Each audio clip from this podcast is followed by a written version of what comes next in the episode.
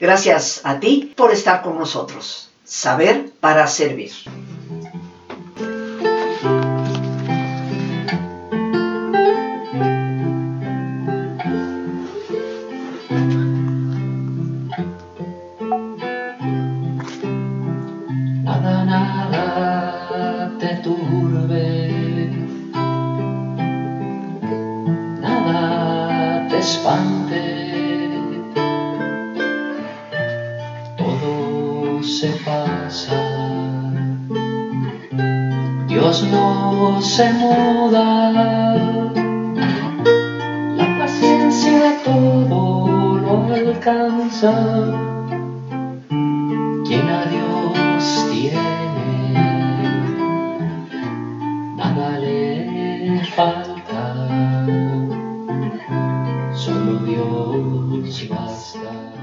Efectivamente, queridos amigos, la experiencia de la vida nos muestra con el tiempo que solo Dios basta para recibir a nuestro buen amigo en este último miércoles que siempre dedicamos a la espiritualidad. Esta vida interna que es la fundamental, es el eje. Hoy se estima que la depresión está llegando a ser la primera causa de muerte y discapacidad. Desde hace muchos años es la segunda.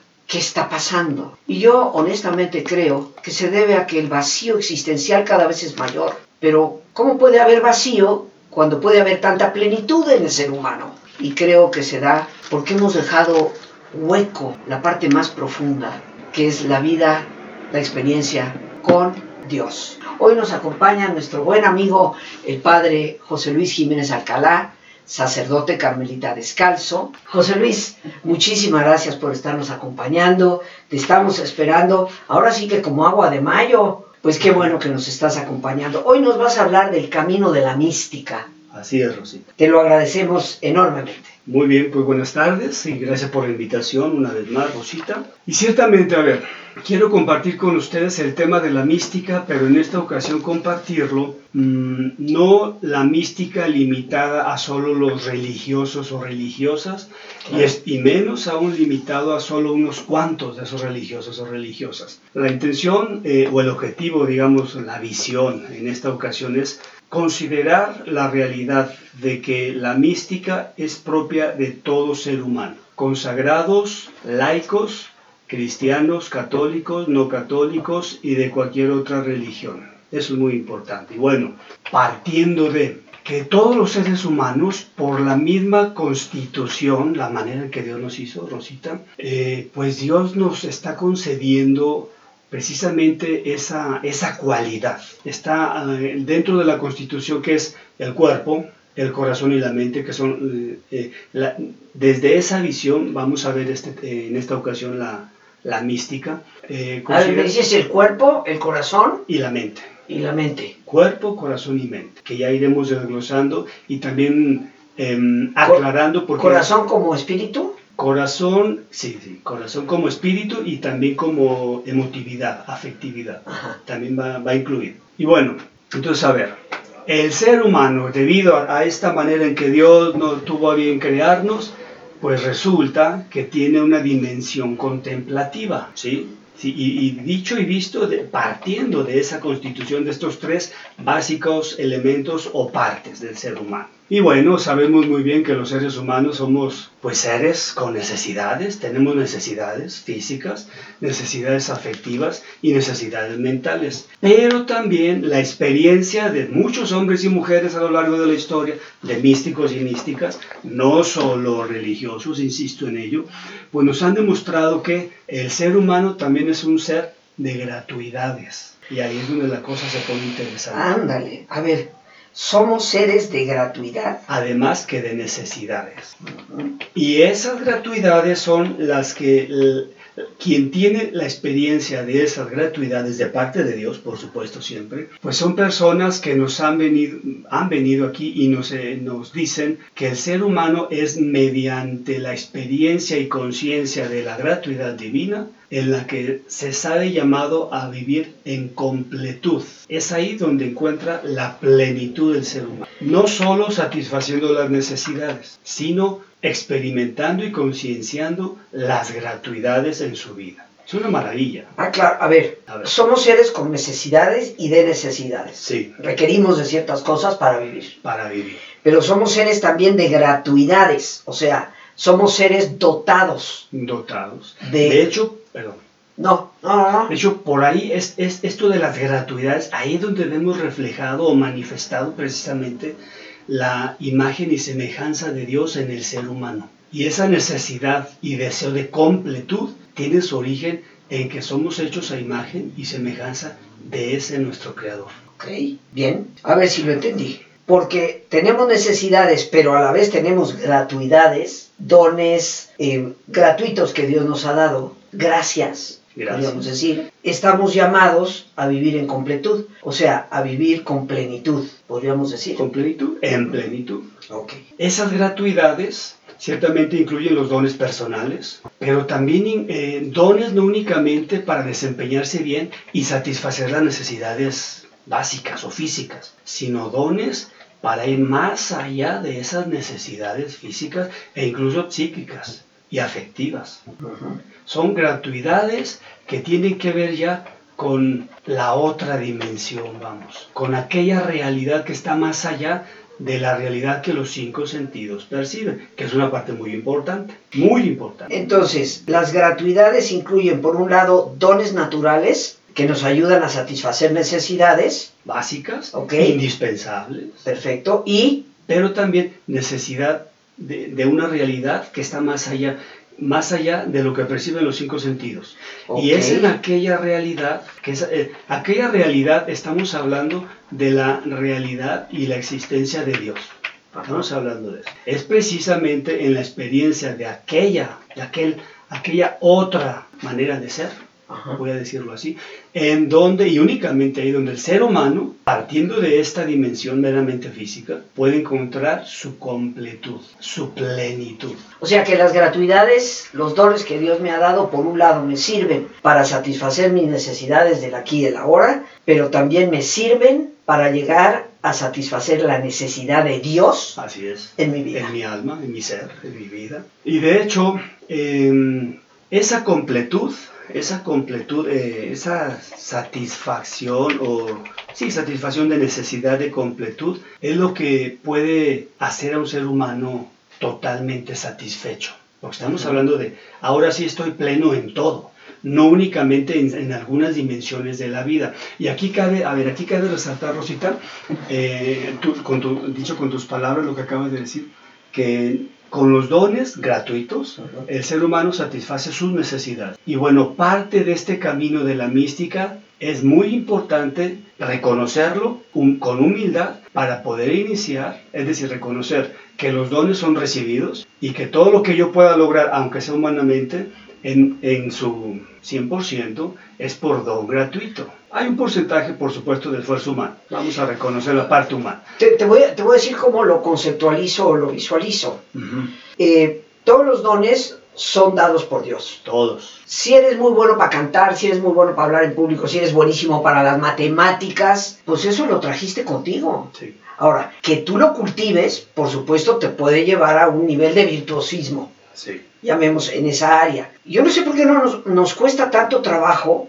entenderlo. O sea, no, es que yo soy muy picuda. No, yo, yo olvídate, yo me las puedo todas. ¿Cómo que no las podemos todas? O sea, ¿de dónde viene el don? Tú tienes un don, yo tengo otro, Lore tiene otro, son distintos. Los traemos. Entonces, yo creo, corrígeme si voy mal, que el paso fundamental para llevarlos a desarrollar en plenitud es la humildad. Mm, a ver, puedo desarrollar mis dones en plenitud, pero sin humildad. ¿eh? Eso, eso, eso también es una verdad. Bueno, pero para mí la plenitud sería el- la completud del ser Ok, humano. ok. O sea, Bueno, la, sí, el verdadero, la verdadera llenura. Bueno. Quisiera llamar llenura. Bueno, vamos, vi- visto así, contra definitivamente versus sí. el vacío. Ahora, sí, visto así, definitivamente sí. Entonces tenemos que la humildad es un ingrediente indispensable y de hecho Teresa de Jesús lo menciona en la tercera morada. Sin la humildad no se puede ir adelante. Así es. ¿sí? Hablando eh, místicamente o espiritualmente también. Eh, podemos estar en esta vida, en este mundo, siendo muy picudos, con el término que tú utilizaste. Sin embargo, eh, sin el ingrediente de humildad, nos estamos autolimitando de alguna manera. Autolimitando. Ajá. Cabe de resaltar eso. Autolimitando. Nadie me limita. Yo me autolimito. Y puedo ser lo mejor a, a los ojos de los hombres y de las mujeres, del, del mundo, pues. Pero me estoy quedando corto si me falta la humildad. Porque sin humildad no llego a desarrollar esa otra parte de mis dones que me van a llevar a la experiencia del Dios que me habita y si no logro o llego a esa experiencia no se da la completud o la es, plenitud. así es. No hay completud si no cedo a ese ser supremo la parte que le corresponde, que es la, la más grande y la más importante. No hay completud sin ello. Y para eso pues, se requiere la humildad. Entonces, el primer paso en el camino de la mística sería la humildad. La humildad. Bueno, el primero, primero, la decisión, la determinada determinación. Siguiendo a, a tu amiguísima Teresa de Jesús. Sí, ahí está, ahí la Ahí tenemos, está, aquí la atrás. tenemos atrás de Rosita. Y después de ese, de la determinada determinación, cabe resaltar con mayúsculas humildad. Humildad. Y bueno, eh, retomando un poco todo esto, tenemos que, hay que partir de lo más ordinario de la vida y de todos los elementos constitutivos del ser humano para iniciar un camino de mística. Hay que partir de todos esos tres elementos constitutivos que dije, cuerpo, corazón y mente. Solo que, y esto sí recuerdo que alguna vez lo comentamos en San Juan de la Cruz, la antropología sanjuanista, hay que comenzar a educar cada una de estas partes constitutivas del ser humano. Recuerdo que nos detuvimos una vez muy bien, y lo digo aquí porque viene al caso, qué importante es detenerse a educar los sentidos, los cinco sentidos del cuerpo, la primer, el primer Ajá. elemento constitutivo del ser humano. Cuán importante es de que sean encausados para que no sean los sentidos los que nos manejen a nosotros y nos hagan que nos perdamos. Ok. Que esto es muy común en nuestros tiempos. No sé si esté de mal decirlo, que es una estrategia de nuestro sistema consumista el saber estimular eh, la intensidad y la manera adecuada para que cada sentido caiga y no se pueda resistir al, al deseo, al apego. Al de deseo de, lo exterior. De, satisfacer tu sentido con ese otro allá afuera. Ajá. Cosas temporales, pasajeras, que nunca llevan a, a completud. No, por supuesto. Simplemente, aunque seamos totalmente palacio, pues eventualmente llega la cuenta. Cierto. Aunque no te llegue la cuenta, aunque seas de las personas que tienes la suerte de que te pagan la cuenta. Eso nunca, ese, Juan de la Cruz lo dice, lo único que planifica al ser humano es su creador. Dicho con mis palabras si tú quieres, pero por ahí va. Y los, y los diferentes místicos lo confirman, místicos y místicas. Entonces, a partir de, de cuerpo, corazón y mente, hay que educar cada una de estas partes. Digamos que la, la primera educación Y encauzar. es la de los sentidos físicos, sí. que generan muchos de nuestros deseos Y apegos, y apegos. lo cual es muy importante. Y sobre todo los apegos desordenados. Porque los apegos, queridos amigos, no es malo tener. El problema es quedar atrapados en lo que tenemos. Como en algunas ocasiones he dicho, si me permites, José Luis, terminamos siendo poseídos por nuestras posesiones. Ujú, Así es. Noche activa de los sentidos, sentidos. o del sentido, dice Juan de la Cruz. En eso consiste. Comenzar a, en- a ponerle freno a los caballos que pueden estar desbocados, que es una metáfora de San Juan, Juan de la Cruz, respecto a los sentidos. La noche activa del sentido, correcto. O sea, disciplinar nuestros Sí, sí. sentidos físicos. disciplinar, pero no como por ahí dicen militarmente, sino saberle da- aprender a darle a los sentidos a- o invitarlos a probar algo diferente que les, que les quede un sabor de boca, que quieran seguir bebiendo, comiendo de ese otro a lo cual no estaban acostumbrados, de eso otro a lo cual no estaban acostumbrados. Y de eso otro, como por ahí dice Jesús a la samaritana, que, que nos va a quitar la sed para siempre, nos va a dejar un sabor agradable para siempre y no momentáneo o temporal, lo cual es Claro, gusto por la vida. por supuesto, por vivir en plenitud. Perdón. Bien, Después me imagino que vamos a la educación del corazón. Eh, bueno, vámonos por partes. Sí, no, no, no te, no te me adelantes. Eh, em, bueno, es que traigo mi esquema y bueno, sí me interesa. Ah, no, no, no, y aquí el que Eh, manda eres tú, ¿eh? Sí, bueno. Porque gracias. aquí el invitado es el que manda en el programa. Yo Sí, soy la metiche que hace preguntas, Está ¿verdad? bien, está bien. No, y está buenísimo eso. Lo hace interesante. Para no ir nomás siguiendo el esquema tal cual. A ver, contemplación. La contemplación es, un, es una herramienta básica, indispensable, que muchas veces también es parte de lo gratuito o de esa gratuidad de la que estamos hablando. Y en, su, en un porcentaje muy alto, la, la contemplación que el ser humano puede lograr es por gracia de Dios.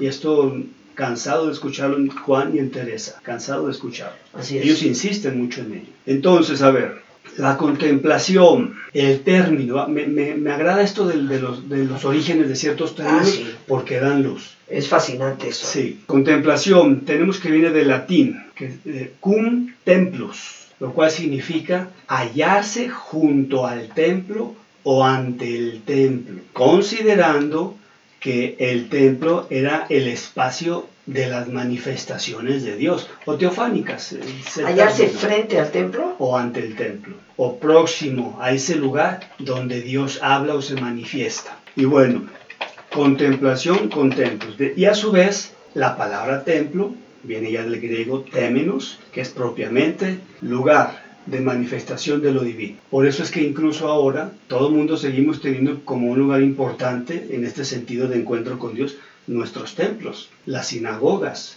las mezquitas, las pagodas, siguen siendo lugares por excelencia significativos para nosotros. Aunque nos, es muy bello contemplar, por ejemplo, para nosotros los católicos, para los cristianos, católicos específicamente, es muy bello contemplar un paisaje y nos dice mucho y nos puede llevar a mucho. Pero em, cuando nos encontramos ante una exposición, por ejemplo, del Santísimo y sobre todo si es bien motivada y llevada, tiene un valor, eleva a otras, a otras dimensiones o a otros niveles, vamos a decir. Entonces, y bueno, eh, tenemos pues que la contemplación es una actividad que tiene mucho que ver con apertura a la manifestación de lo sagrado, sagrado con mayúscula, O sea, la contemplación es esa apertura. apertura a la manifestación de lo sagrado. Y lo sagrado, cabe, aquí sí cabe, cabe decir por qué es importante la palabra incluso sagrado. Porque sagrado es conferir realidad a cualquier cosa. Y realidad en el sentido de la realidad absoluta, que incluso puede ser que mis sentidos no perciban. Es ab- abrirse, pues, contemplación es abrirse a esa otra realidad. Ok, perfecto. Entonces veamos la importancia de la contemplación, lo maravilloso de la contemplación. Bien, eh, em, bueno, ya lo decíamos, cabe resaltar que si estamos hablando de contemplación, eh, no únicamente nos vamos a limitar eh, a, a pretender ver o percibir o conocer personas contemplativas en el ámbito religioso. Eh, hoy por hoy se cree mucho que hay, hay- hay muchos contemplativos artistas, por ejemplo, pintores, Sí, músicos. músicos, que son capaces de tener una experiencia contemplativa o mística eh, a través de, su, de lo que están tocando. Eh, ahora, ¿por qué? Porque incluye precisamente, están tocando, o sea, están in- incluyendo, digamos, invirtiéndole vida en el sentido de sus cinco sentidos, un músico. Está metiéndole corazón, o sea, está sintiendo lo que está tocando, pero también está metiéndole, está entendiendo algo, o sea, mente a través de esa música que está tocando. Y lo mismo para un pintor, pero también algo todavía más ordinario, una mamá contemplando a su pequeñito, a su bebé. Un bebito que tiene entre sus brazos, que está incluso amamantando. Ahí también se puede considerar una experiencia contemplativa. ¿Por qué? Porque te está consciente o inconscientemente conectando con ese otro con mayúscula que, que es mucho más que simplemente ver a la criatura, ve- ver una pintura o escuchar Es como conectarte con el misterio de la vida, podríamos decir. con lo misterioso de la vida. Exacto. Y pero entendido ese misterio como esa otra parte que no es del todo entendida o comprendida o concienciada o pensada como yo creo quisiera que fuera incluso. Bueno, por eso es misterio. por eso es misterio, por eso es misterio. Pero no nos damos cuenta, José Luis, no nos damos cuenta que la vida interior es operativa para la vida. Fíjate, yo le pongo también el calificativo de operativo. Sí. O sea, ejerce en nosotros una realidad. Ahorita me gustaría que lo tocaras. Comentábamos al principio, eh, José Luis, y tú lo dijiste, tenemos que dejar la visión de que la contemplación y la mística es para unos cuantos. Entonces ayúdanos. Yo estoy aquí tomando nota de todo lo que tú nos dices y nos has hablado de esa determinada determinación, querer emprender el camino, yo, humildad. Hacia adentro, Sí. la humildad y luego viene esta educación de cuerpo, corazón y mente. Sí, sí, simplemente, a ver, les te invito a que te imagines, Rosita, qué sería de una sociedad si las personas de esa sociedad se discipli- nos disciplináramos, mejor dicho, a tomar más en serio todo lo que tenga que ver con la vida interior. ¿Cómo sería una sociedad con esa actitud, esa manera de estar ante la vida? ¿Te puedo contestar rápido? Sí, se vale. Sería una sociedad feliz, Feliz, totalmente. una sociedad feliz, Estable, sin miedos. sin miedos, justa seguramente. Honesta. equitativa, honesta, sin corrupción también seguramente. Sí, Bien, entonces, Rosita, vamos, vamos adelante. sí, claro. A ver, hay, hay por ahí em, términos que es importante que aclaremos porque resulta que, su- resulta que pueden confundirse con el, con el término y no solamente el término, sino lo que implica la realidad de la contemplación. Por ejemplo, un término es la concentración.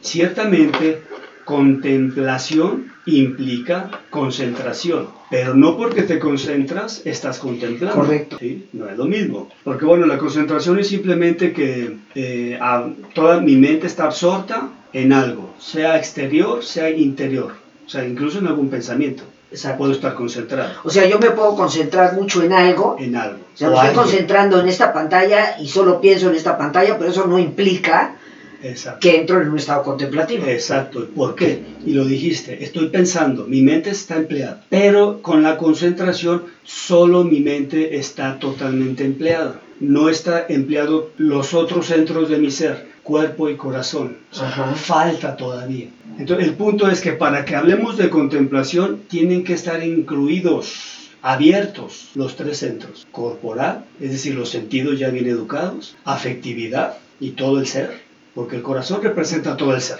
Incluso bíblicamente el corazón es el centro del ser humano. ¿sí? Y ese es el centro que nos conecta con el gran ser, el corazón. Y la mente también debe estar encausada. Entonces, concentración es necesaria para la contemplación, pero no son lo mismo. Exacto. Eso es lo que me interesa que distingamos hasta aquí. Entonces, o en cambio, digamos un tanto diferenciando la contemplación de la concentración, tenemos que la contemplación eh, incluye, manera ya lo dije, los tres centros.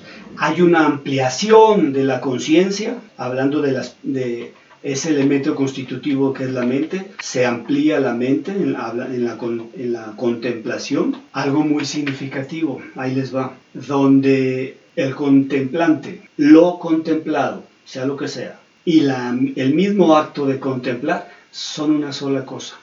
¿Cómo te suena esto? Me suena. Está maravilloso. O sea, Sí. para quien llega a eso, a esos niveles, estamos prácticamente hablando ya de los, eh, en, términos de Juan de la Cruz y de Teresa, la séptima morada o ya la cima del Monte Carmelo. ¿eh? Estamos hablando de, de la unión El contemplante, lo contemplado. y el acto Y el de acto. contemplar. Son una misma cosa. Eh, fíjate que esto lo, lo, lo conecto, ¿no? Con Teresa cuando nos dice que hay que aquietar las potencias y nos habla del entendimiento, la memoria y la voluntad. Identificaría yo la voluntad con el corazón, el entendimiento con la mente y la memoria con el cuerpo. Mm, bueno, la última, la memoria, más yo la pongo bien en la mente. Porque bueno, habrá, habrá, habrá que ver también distinguir qué tipo de memoria, porque hay memoria corporal también, pero también hay memoria Lo que pasa es que la información siempre entra por los sentidos de alguna manera. toda. No hay ¿No? nada en el entendimiento, dice Juan de la Cruz, que antes no haya pasado por alguno de los sentidos. Entonces, eh, me, me parece, tú hablas curiosamente de los tres centros y que la contemplación debe incluir los tres centros y, y- y Teresa nos dice, yo que soy teresiana, ¿verdad? Muy teresiana. Sí. Teresa nos dice que hay que aquietar las potencias, o sea, hay que poner nuestro entendimiento, nuestro pensamiento en quietud, hay que poner nuestra memoria, que a veces nos, nos hace revivir. Sí. Por eso lo identifico un poco con los sentidos, ¿no? Y la voluntad que es el amor. Sí. Mi voluntad unida a la voluntad de Dios. Sí, la voluntad, de hecho, es, es la potencia gracias a la cual nosotros de- tomamos decisiones. Y bueno, estamos llamados a que la decisión la encaucemos hacia todo lo que tenga que ver con el amor. O sea que no voy tan mal. No, no, no, nada mal, nada mal. Ok. Nunca vas mal, Rosita. Así me hiciste reír. Bien, adelante. Bueno, a ver, te- em, tenemos en principio, en principio, ya luego se desglosa y se abre un mundo ahí. Pero en principio, digamos, tres maneras o manifestaciones de contemplación. ¿Sí? Y bueno, la primera, digamos, la que brota espontáneamente y que, bueno, Teresa de Jesús nos, no- más de una vez en, su, en el libro de su vida nos habla de este tipo de contemplación. Experiencias que la absorben totalmente y que incluso eh, las potencias no actúan, sus potencias en esos momentos no actúan. Ajá. Entonces eso sería una contemplación puntual, algo que brota espontáneamente, incluso que no se le pide permiso a la persona. Qué maravilla. Y bueno, la otra, la otra que bueno, puedo decir que mi experiencia por ahí va más bien, eh, es el disciplinarte a poner en práctica ciertas, eh, ciertos ejercicios, como decíamos, la concentración, el aquietar la mente, el aquietar los sentidos.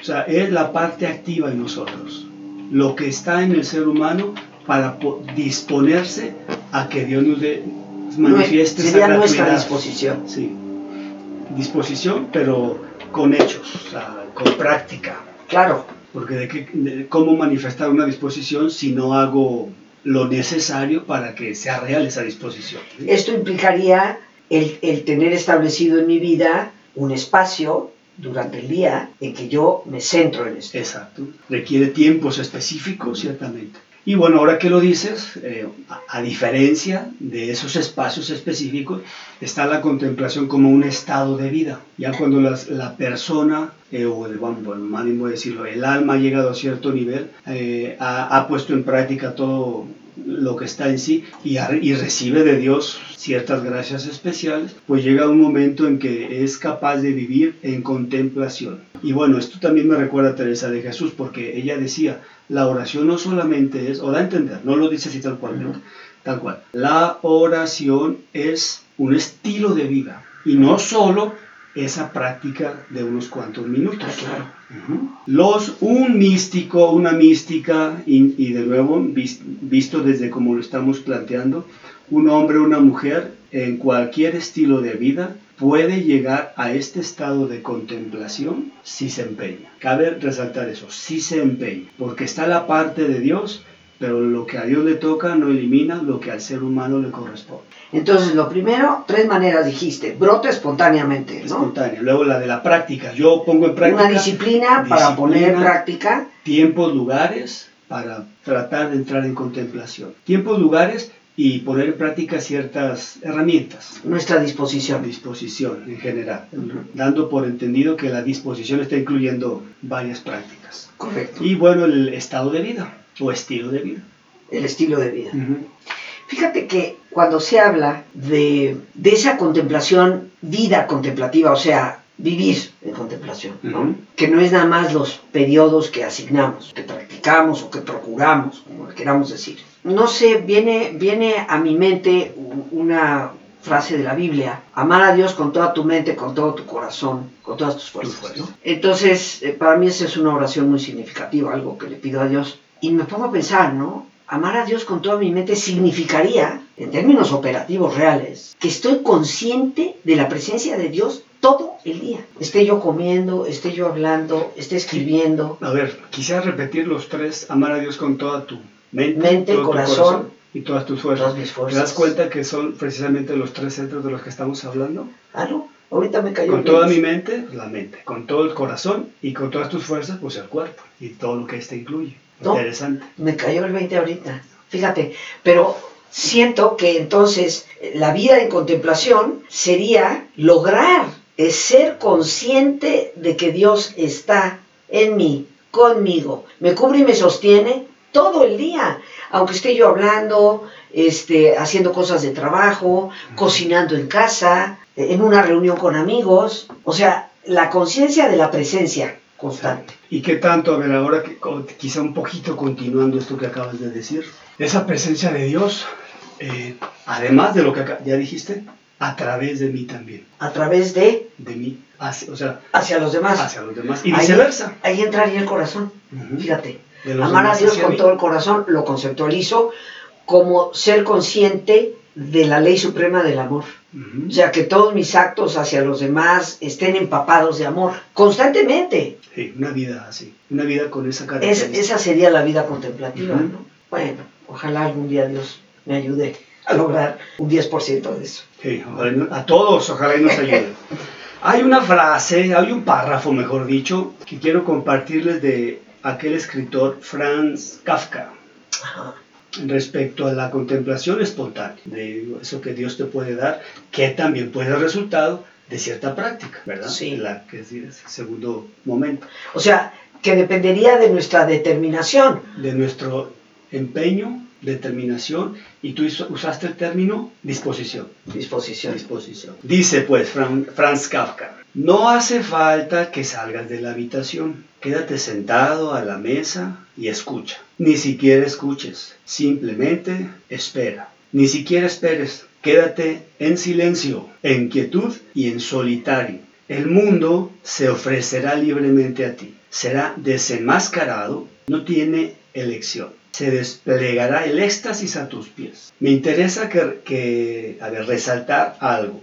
De Oye, esa frase está Está, está bellísima. increíble. Y, y- y una vez más, Franz Kafka, el, el escritor este checoslovaco, si Sí. bien recuerdo, ¿verdad? de la metamorfosis. La, la obra de la Sí. metamorfosis. Entonces, eh, Franz Kafka, un laico, un hombre contemplativo que no pertenecía a ninguna orden religiosa, eh, y, pero me, me interesa resaltar lo siguiente, eh, en todos los caminares espirituales o en todos los proyectos o propuestas de, de caminar espiritual de, por ejemplo, Juan de la Cruz de Teresa, de Ignacio, Ignacio de Loyola y de muchos otros y muchas otras místicos y místicas, hay algo, si- siempre, siempre el objetivo o la meta es llegar al silencio, a donde ya no hay palabras, ya no hay nombres, ya no se hace, ya no ni se escucha ni se habla. Ya no hay conceptos, podríamos No hay decir. conceptos, mucho más allá de eso. De hecho, y más adelante va a salir cuando todavía hay necesidad de conceptos, quiere decir que todavía no estamos al final del camino. Todavía estamos de este lado. Bueno, pues creo que llegó la hora del ejercicio, ¿te parece? Obviamente, como es nuestra costumbre en estos últimos miércoles de mes que nos acompaña el padre José Luis, pues él nos dirá algunas frases de reflexión cuando estemos ya con los ojitos cerrados. En una posición cómoda, queridos amigos, si te es posible hacer el alto completo con tus ojos cerrados.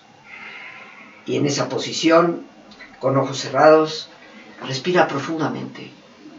Toma conciencia del entrar y el salir del aire en tu cuerpo. Imagina cómo al inhalar, así como llevas oxígeno a todas tus células, inhalas también serenidad para tu mente. Al exhalar, así como tu cuerpo se libera de toxinas, imagina que en ese aire que sale te vas liberando de todas las presiones y todas las tensiones. Respira profundamente.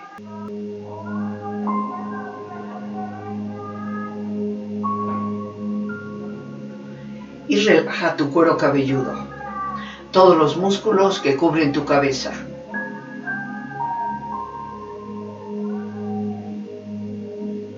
Relaja tu frente, siente la piel, la vibración de la piel que cubre tu frente.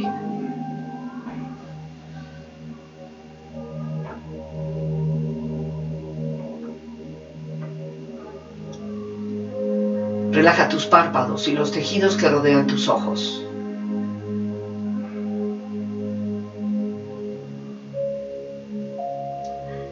Tus mejillas, toda la piel que cubre tu cara.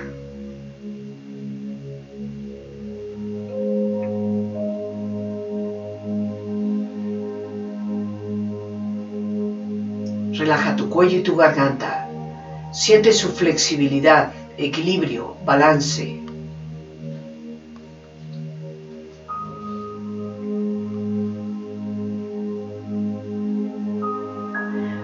Tus hombros, brazos y manos, así como tu espalda. Siente una agradable sensación que relaja todos los músculos en estas partes de tu cuerpo.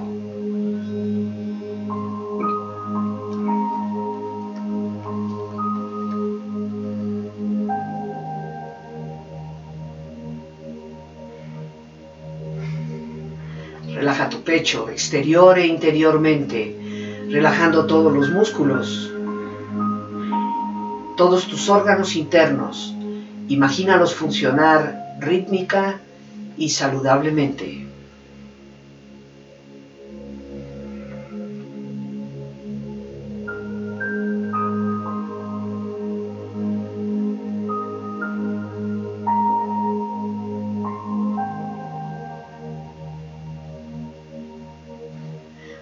Abdomen exterior e interiormente, relajando todos los músculos, imaginando a todos tus órganos internos funcionar rítmica y saludablemente.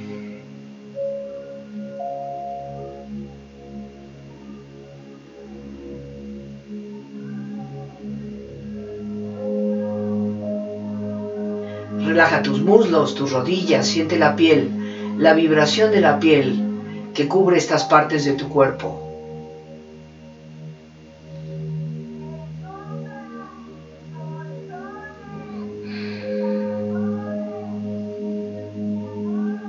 Relaja tus pantorrillas y tus pies.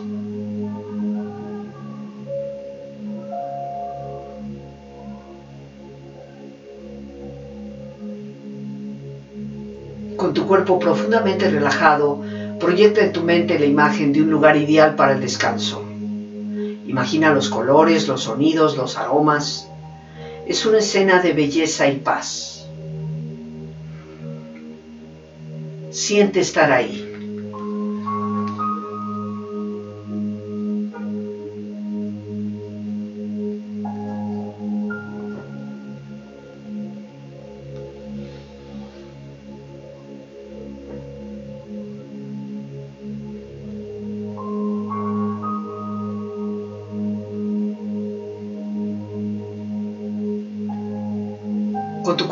Y tu mente serena,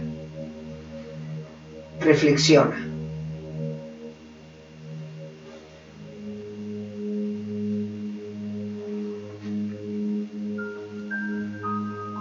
No hace falta que salgas. Quédate sentado y escucha. Ni siquiera escuches, simplemente espera ni siquiera esperes. Quédate en silencio y en quietud y en solitario.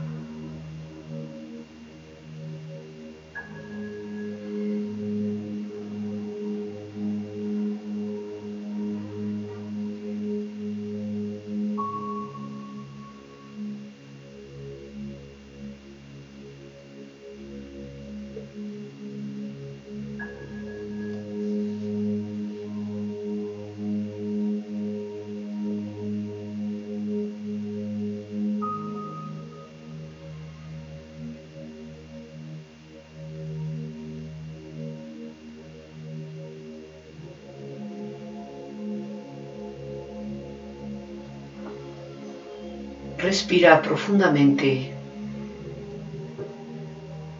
Relájate bien. Y con esta experiencia empieza lentamente a estirarte. Brazos, manos, piernas y pies, moviendo tu cuello, bostezando si lo deseas, haciendo que tu cuerpo retome su nivel de actividad habitual hasta muy lentamente abrir tus ojos. Ojos abiertos, bien despierto, muy a gusto, bien descansado y en perfecto estado de salud, sintiéndote mejor que antes. Algo que nos cierre por hoy. Eh, insistir en que por el solo hecho de ser humanos, independientemente de tu vocación religiosa, laico, casado, soltero, casada, soltera, independientemente... Viudo, divorciado. Viudo, divorciado, viuda, divorciada, muy por encima de esas em, pues, reconocimientos o, están, eh, acomodos sociales. Muy por encima de eso, eh, me interesa que rescates que eres capaz de Dios. Estos son términos, palabras de Juan de la Cruz. Y que tanto tú como los y las consagradas estás llamado a plenificar tu existencia en la búsqueda de ese Dios interior. Ese Dios que te creó, te permite, pone o puso en ti los mismos ingredientes que puso en nosotros los religiosos, los consagrados. Tanto tú como yo tenemos lo mismo, los mismos dones, las mismas capacidades para atender a Él y en Él planificar nuestra existencia. Y yo, si me permites añadir, y tanto nosotros laicos como religiosos, podemos decir no. Claro. ¿Verdad? Claro. Eh, el, el ser laico, ser religioso no es lo que determina el lograrlo. Entonces, así como todos estamos llamados, todos tenemos la libertad, aún siendo religiosos, de decir no quiero. Ciertamente. La decisión siempre es eh, nuestra, ¿no? En el, ese respeto. Una vez más, queridos amigos, las gracias a Dios por este espacio que nos permite compartir. Las gracias a nuestro gran amigo invitado, el padre José Luis Jiménez Alcalá. Gracias a Lorena Sánchez, que nos ayuda tanto para este programa. A ti, el más importante de todos, una vez más, gracias. Muchísimas gracias por tu paciencia al escucharme, por ayudarme siempre a crecer contigo. Que Dios te bendiga, te quiero mucho y tenemos una cita mañana, jueves cultural.